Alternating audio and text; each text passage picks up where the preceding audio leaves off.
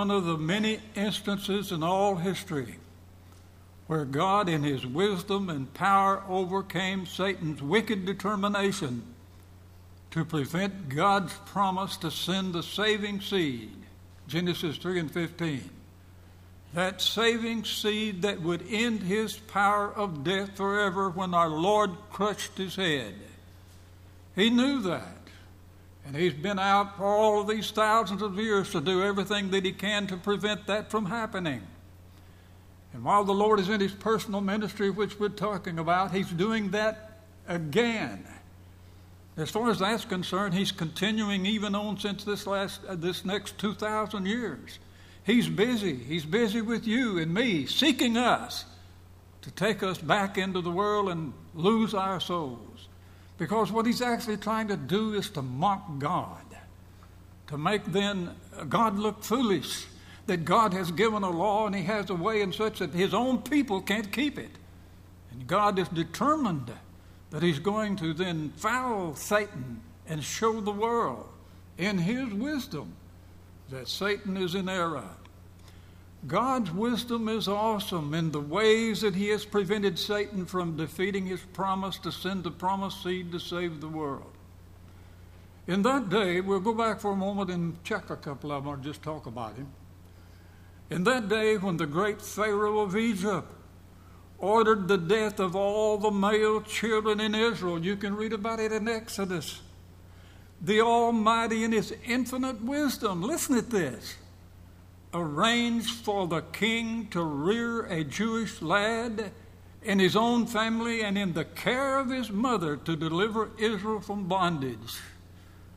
You're talking about infinite wisdom. There it is. He's not only done it on that occasion, but several other occasions. Again, again, listen at this. You're well aware of it, but we need to be remembered, as Peter said every once in a while. I call your attention, remember this. Again, in the day of the darkest night of Israel, when the powerful pagan king Nebuchadnezzar had destroyed Jerusalem, the temple of God, the altar of atonement for sin, and had incarcerated the family seed in hopeless confinement. Look how the wisdom of God destroyed it all. He just simply raised up another pagan king, Cyrus, to defeat the pagan king Nebuchadnezzar and sent his people back home. It looked hopeless. It looked hopeless to Ezekiel. Ezekiel looked at the people when they were in bondage and said, Lord, it's a hopeless cemetery. What are we going to do? God says, preach to them. And he preached to them, and as he began to preach to them, you know the story, one bone came to another until they stood up again, a mighty army for God.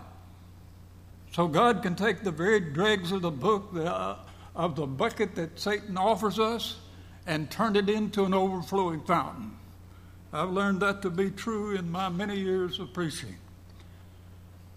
While several other instances could be mentioned in all history, tonight we will see again how the evil powers who are seeking to defeat see, uh, the seed's word and beaten are beaten again by the wisdom of God in Matthew the thirteenth chapter. Jesus here begins using the parable, a method of communication whereby the kingdom of heaven can be taught to the pure in heart in his mixed audience, while at the same time screening it from the non-spiritual minded among them with impure hearts who are seeking to destroy his ministry. You'd think that's a great problem. God says, talk to them in parables. That'll do it. And so that's why we have us in Matthew thirteen. So in chapter thirteen, Matthew demonstrates a conspicuous change in Jesus' ministry. Prior to Matthew twelve, where the Pharisees accused him of just being a tool for Satan, Jesus taught openly to mixed crowds in the same forthright way. But now, knowing the utter futility of reaching those who are diverting or seeking to divert his word from honest hearts, he makes this radical change in his method of teaching. And he began teaching using down-to-earth stories of everyday events in people's lives, known as parables. These earthly stories, the spiritual meanings, could be explained to those who have spiritual minds, who are seeking the truth, while appearing as just harmless stories to those blinded to their spiritual meanings. And that remains true today. Some people, you can show them a text in the Bible, they quickly understand it and say, that's right, that's the Word of God. And other people say, I don't believe it that way. So you still have the mixed-minded. Those who sought Jesus' death would be hard-pressed to find a capital charge. You see, they were seeking to put him to death. They'd be hard-pressed to find a capital charge in such homely stories. They were looking for legal technicalities. Now, Matthew, in one brief arrangement in chapter thirteen, records Jesus outlining the entire history of the kingdom of God from the beginning to the day of judgment. And then he underscores it with this: for those who have ears to hear, let them hear. For those who have eyes to see, let them see. So let's look at chapter thirteen and see this remarkable arrangement of the kingdom's historic developments by this inspired ex-tax collector. This is Matthew thirteen, the parable that Jesus uses, Jesus' method for teaching in a divided audience. Some of them are friendly, some of them are hostile. So now here is the parable that he's going to use. And what is a parable anyway? A parable comes from the Greek word parabolis, which simply means to cast down or throw down beside. That's why I have the three little lines up there that you can see. Those are parallel lines. And so when Jesus was teaching the truth, he'd take some wonderful story about the kingdom that they, everybody needed to be saved, and teach it in such a way that these legalistic-minded doctors of the law out here couldn't understand it. And it worked perfectly.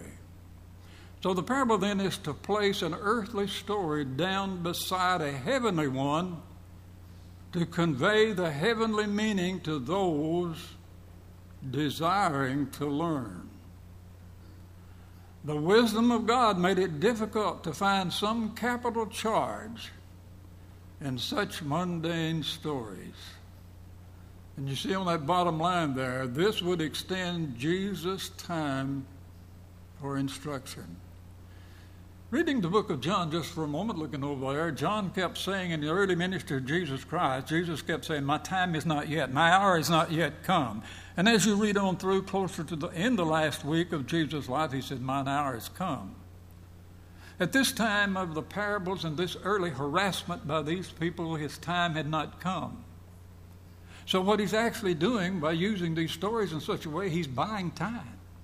The disciples need some extra instruction. In fact, they needed ex- instruction after he was dead. And so he met with them again. And I read Acts, the first chapter, to teach them even after the resurrection. But they needed some critical information here and now that we'll see a little bit later on, maybe not tonight. And so then Jesus, in a sense, was buying then some extra time.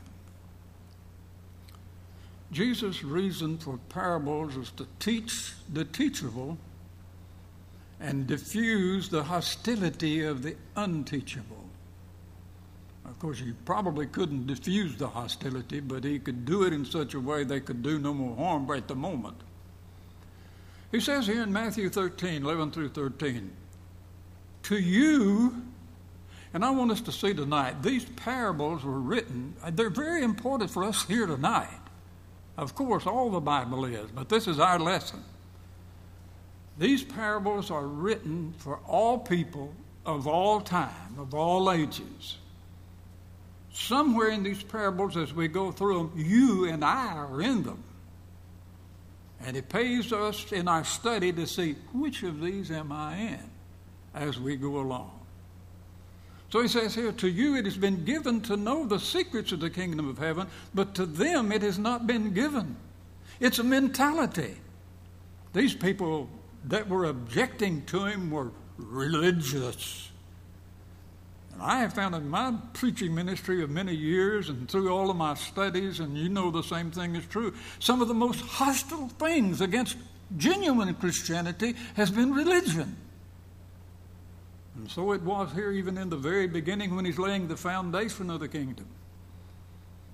And he says, to you it's given because of the frame of mind. Some people are open to spiritual teaching and some people don't want it that way. They're not going to have it that way. And he says, but to them it is not given. A different frame of mind altogether. Uh, God forbid that maybe here the same way tonight. It's, it is in the world and it is all around.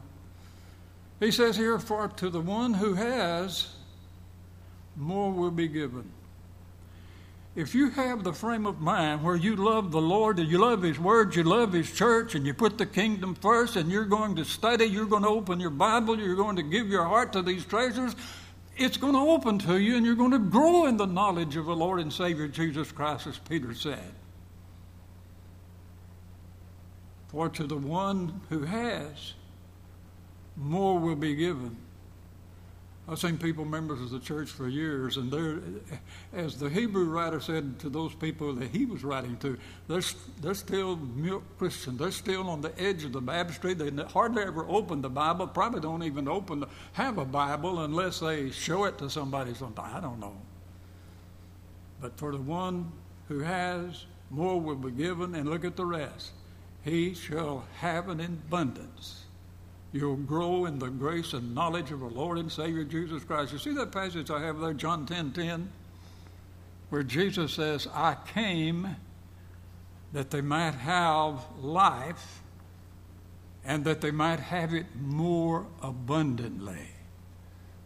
That is, rather than just a casual knowledge or shallow knowledge, if you'll study the life of Jesus Christ, the coming of the seed of God from Genesis three fifteen to die for the sins of the world, to be resurrected upon then the first day of the week, whereby Christians come together to observe the Lord's Supper, you'll know why more will be given.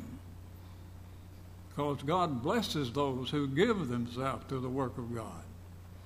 But from the one who has not, even what he has will be taken away from him. Somebody can have a little smidgen about the church because they've probably visited or something. Or maybe they've read a few things about the Bible in various places. And they have a little smidgen of knowledge, so to speak.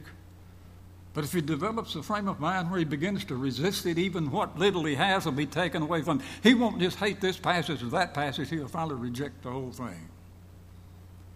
This is why he says, I speak to them in parables. Because seeing they do not see. I don't know how many people say, I mean, I've been teaching for, I started to say one hundred years. It's almost, a, I've been teaching a long time. But I don't know how many people I've taught open the Bible and turn around and just let them read the scripture. And they say, I don't see it that way. Some people don't. They have had a lot of help not to see it that way. Because seeing they do not see. You can show them, but it doesn't work. And hearing, they do not hear, nor do they understand. It's all a frame of mind. It's all, I guess you could boil it down to self, me, myself. Forgetting that Jeremiah said, it is not in man that walks to direct his own step. Well, they wouldn't pay any attention to that at all. Matthew, inspired by the Holy Spirit, gives an overall survey of church history in seven brief parables in chapter thirteen. He starts out here with the sower. thirteen, one through twenty-three. We're not going to talk about them right now in detail. We're just going to mention them. Then we'll go into them. But there's the sword, the beginning, the way it is to begin. Then there's the enemy's tares in thirteen twenty-four to thirty. That's what happens in the kingdom after it's planted, after it starts. And then there's the mustard seed. Despite all of the harassment, all of the tares that are trying to take the kingdom of God apart, it will grow anyway. It will start from the very beginning in a small way. But Jesus Christ said it'll grow into a bush, and the birds of the air will come from everywhere and lighten its branches. He wasn't talking about birds there. He was talking about the Great Commission where he said, teach all nations. That's what he was talking about in Isaiah two, where he's going to be to all nations. And so then the mustard seed is, in spite of all of the harassment, it will grow. And it's going to grow like leaven, next thirteen thirty-three through forty-three. That's how it will grow. It's not going to grow by military might. It's not going to grow by uh, outward uh, great energy, physically speaking. Uh, it's going to grow by the indwelling of the Holy Spirit that comes to Christians when they've been baptized into Christ and they've been taught what they're doing and they repent of their sins and you confess Christ. So the leaven begins to work. It begins to work because they are filled with joy inside of finding this treasure. We'll see this in this treasure in a minute. They're filled with this joy, and they have to share it. They have to share it with other people. And so this leaven, then, is not the kingdom of the Old Testament that tried to expand itself militarily and so on. It's through the joy and the cheer and the knowledge of my salvation. I'm on my way to heaven. I've got to share this with you. And it's the Holy Spirit that you received when you were baptized that's urging you on in this great joy. And the next one's the hidden treasure. I said I wasn't going to talk about them much here. I'm going to talk about them again in a minute. But there's the hidden treasure. When it begins then to be spread in the kingdom, there's going to be this old boy that uh, he's just going about his everyday business. And in this little story here, he's out here digging in his garden someplace, a piece of ground, and all of a sudden he digs up a treasure. Back in those days, they didn't have uh, Wells Fargo or whatever. Back in those days, the people took, if they had some money and some treasure, they'd take it out and hide it. They'd dig a hole somewhere and put it in it. The idea was that if a person came along, then that treasure belonged in that ground. If he went and bought the ground, he had the treasure. And that's what this fellow did. The whole idea is that the joy of finding this wonderful treasure, the kingdom of heaven, is worth going and purchasing whatever it takes to become a Christian in the kingdom, or citizen in the kingdom of our Lord. The next one is close to it, although this one in thirteen forty-four, he sort of stumbled upon it. A lot of people stumble upon the truth today. In fact, I, could, I think going back, I could name a few. But nevertheless, this next fellow, he was a connoisseur of treasure. He was a connoisseur of great pearls. He had spent his life a picking these pearls up and put them in his purse or whatever. And he was on a search one day, where can I really find a great pearl? And he came upon this pearl of great price. He said, here, I have a bag of pearls. I've collected these all of my life. You take them. I want that one pearl. The pearl of great price. What he's trying to tell us here is that when you learn the truth of the kingdom of God, you see that it's such exquisite treasure that it's worth anything that you have to give up for it. How many really of us really come to that kind of knowledge? We, we, we're struggling for it, but have we really? And then finally, in the last one, there's the fishnet, thirteen forty-seven through fifty. Which is simply the outcome of the growth of the kingdom through the years, through the centuries. It's going to eventually come to the time when God is, is going to judge the world through Jesus Christ our Lord. He's going to look down at all of these people that are gathered in the church. Because you see, you can assemble with the church and not be a Christian. You can assemble with the church and be one of these fish that have to be thrown out, and you're another one of fish that you keep. So this dragnet was cast out here at the end of the end of the kingdom's history, and he said he threw away some of these fish. They were rejected. And if you want to know how they were rejected, we're not going to take the time tonight, but if you really don't want to know, you could go to Matthew, the twenty-fifth chapter. He gives quite a list there of who will be rejected and who then will here enter in to the joys prepared for you. Let's pray to God that we're not just church members, but we are Christians who've been added to the church and have this joy and place the kingdom first in our life, because we're looking forward to that great gathering one of these days when he looks down at this fish net and says, that's mine, that's mine, that's mine.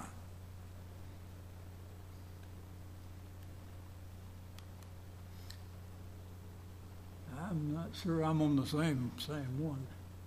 I got to go. Now we're at parable one. We've already called attention to this sower, and I, I said I was just going to mention them and go on because I was going to get to them in a minute. So I may have to run through some of these rather quick because I'll be repeating myself. But in thirteen three, the seed is God's word that begins the kingdom. It's not a creed by some man.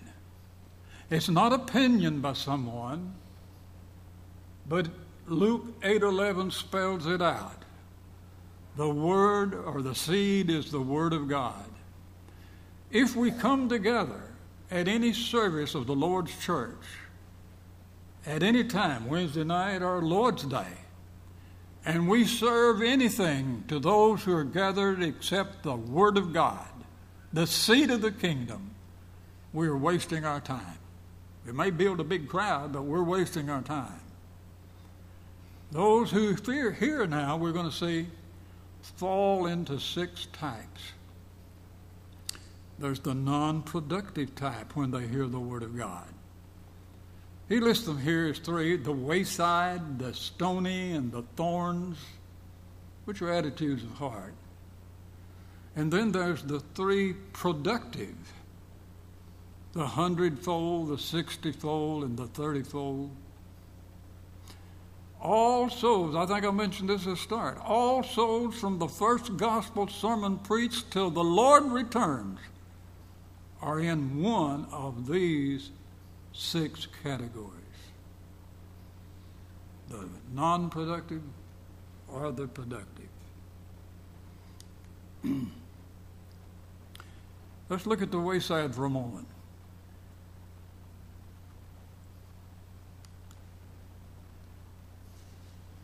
Those totally non-productive.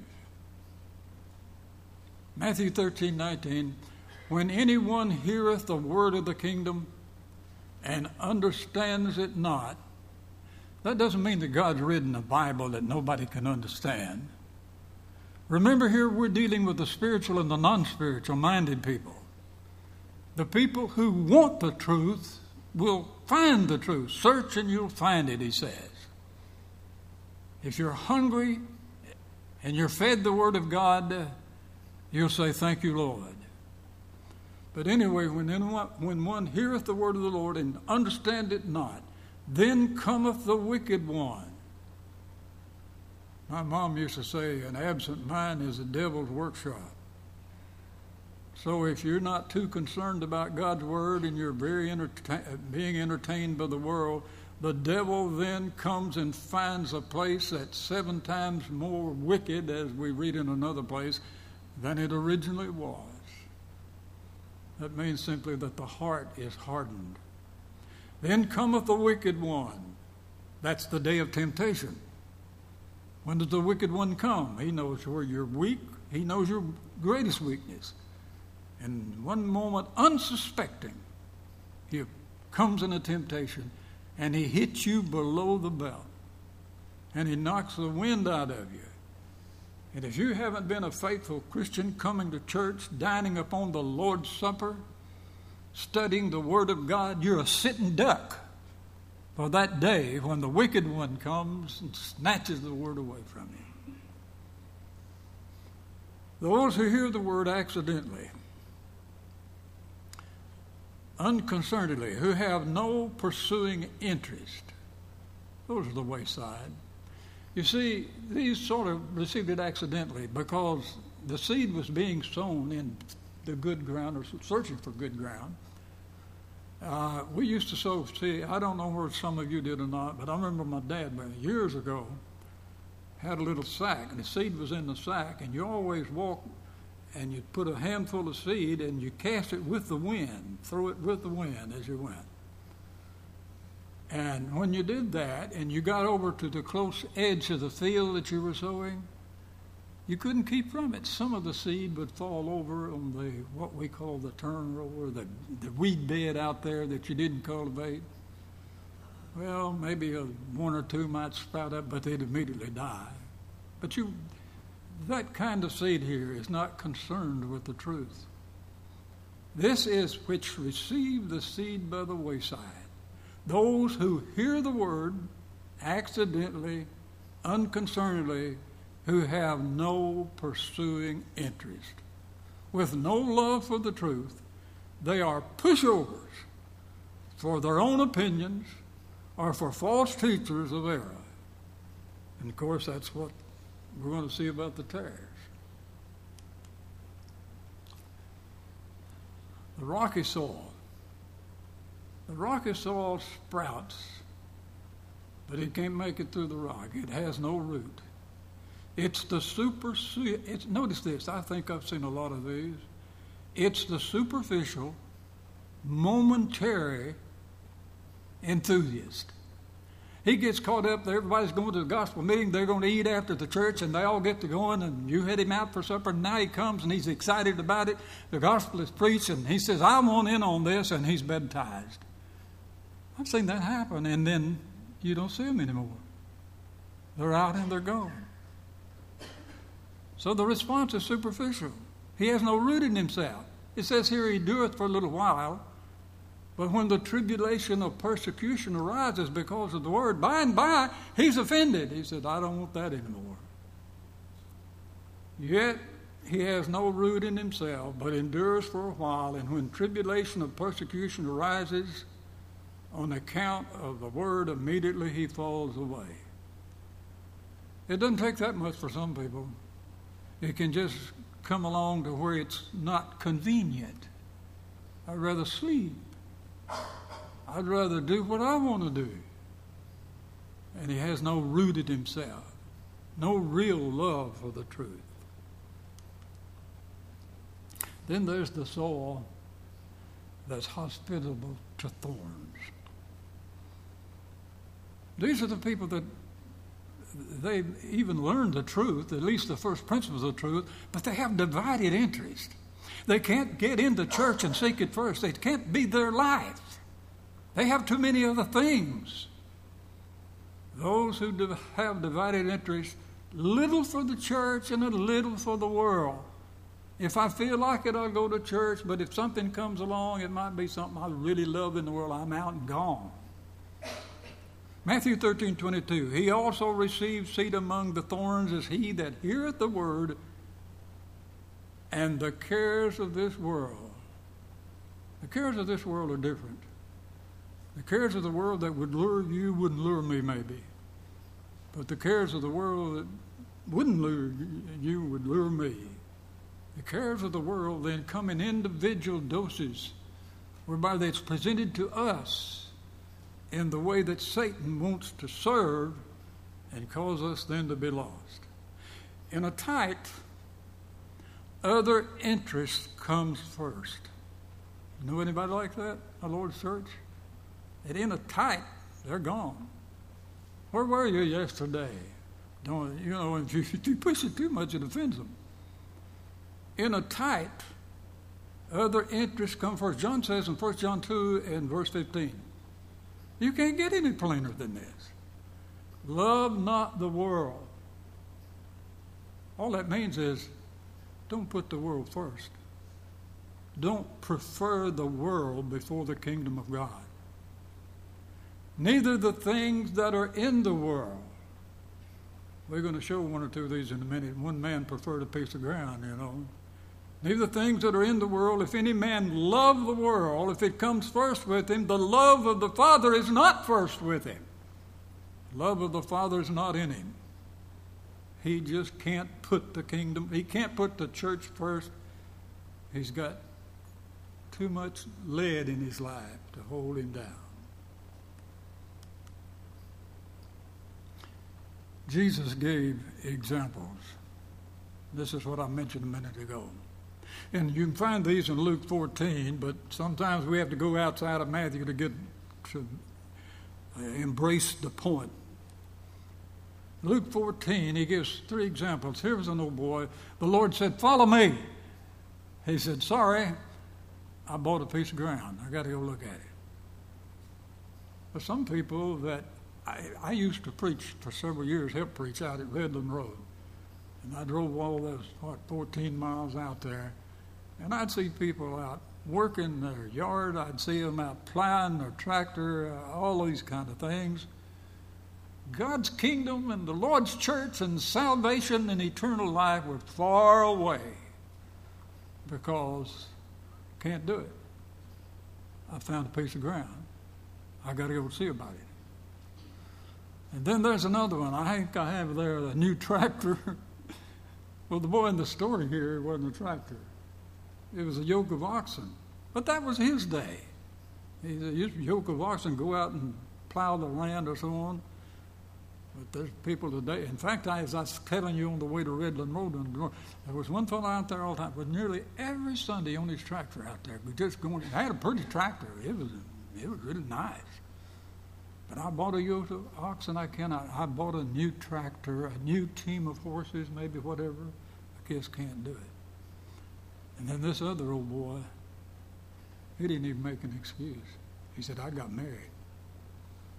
I got married, and I can't go." So then there is the marital problem. I don't know anything over the years that's helped more to be a, to live the Christian life or hurt more in the Christian life than a good marriage in the Lord's church and kingdom or a bad marriage, a divided home. It's pitiful to see a divided home when one is trying their best to be a good Christian and the other is not cooperating in any way. Be careful when you get married, because that certainly is a great problem.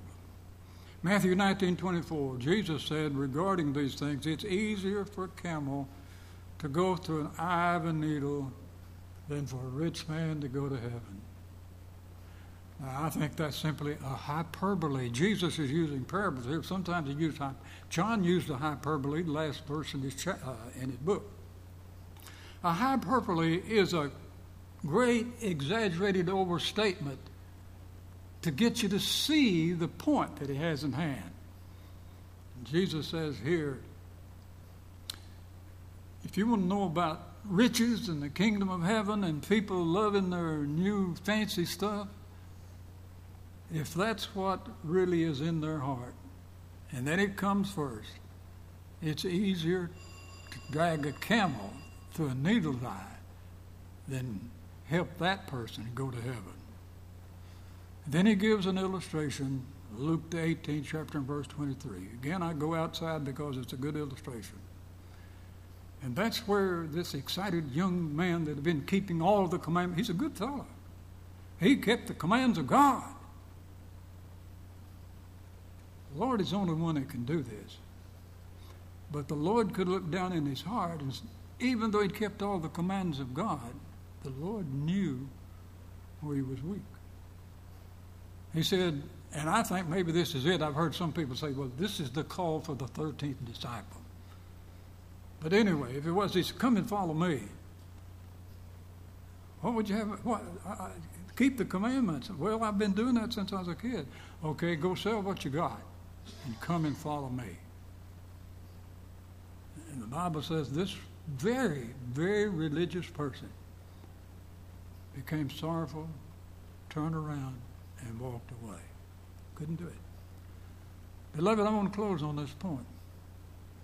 There are people that are religious-minded today that are keeping in their way the commandments of God. And they're trying to be a good person. But there's a, a point of truth that can be pointed out in the Bible. And they say, no, not that. Can't go that far. Jesus knows who that person is. And the Bible says when he went away, Jesus was even sad himself and sorrowful. And I'm sure that God is sad tonight. If anybody would hear the word of truth and really love the Bible and be religious up to a point, but draw the line on God, that far, no more. Hope no one's here tonight. God help us to each Wednesday night to have a good study in these. I didn't get through the parables I wanted to, but we'll take up where we left off. Would you bow with me in prayer, please? Our Father in heaven, we're grateful for this time of coming together to spend in thy presence and in the study of thy word. Help us to open our hearts to the truth and help us then to grow thereby, that we might be profitable citizens in the kingdom of heaven. Help us to put you first. Help us, Holy Father, in all of our weaknesses, and you know what they are, to be with us when we're tempted, tempted so that we can overcome. Pardon us of our sins. Bless these people on the way home. In Jesus' name, amen. That's it.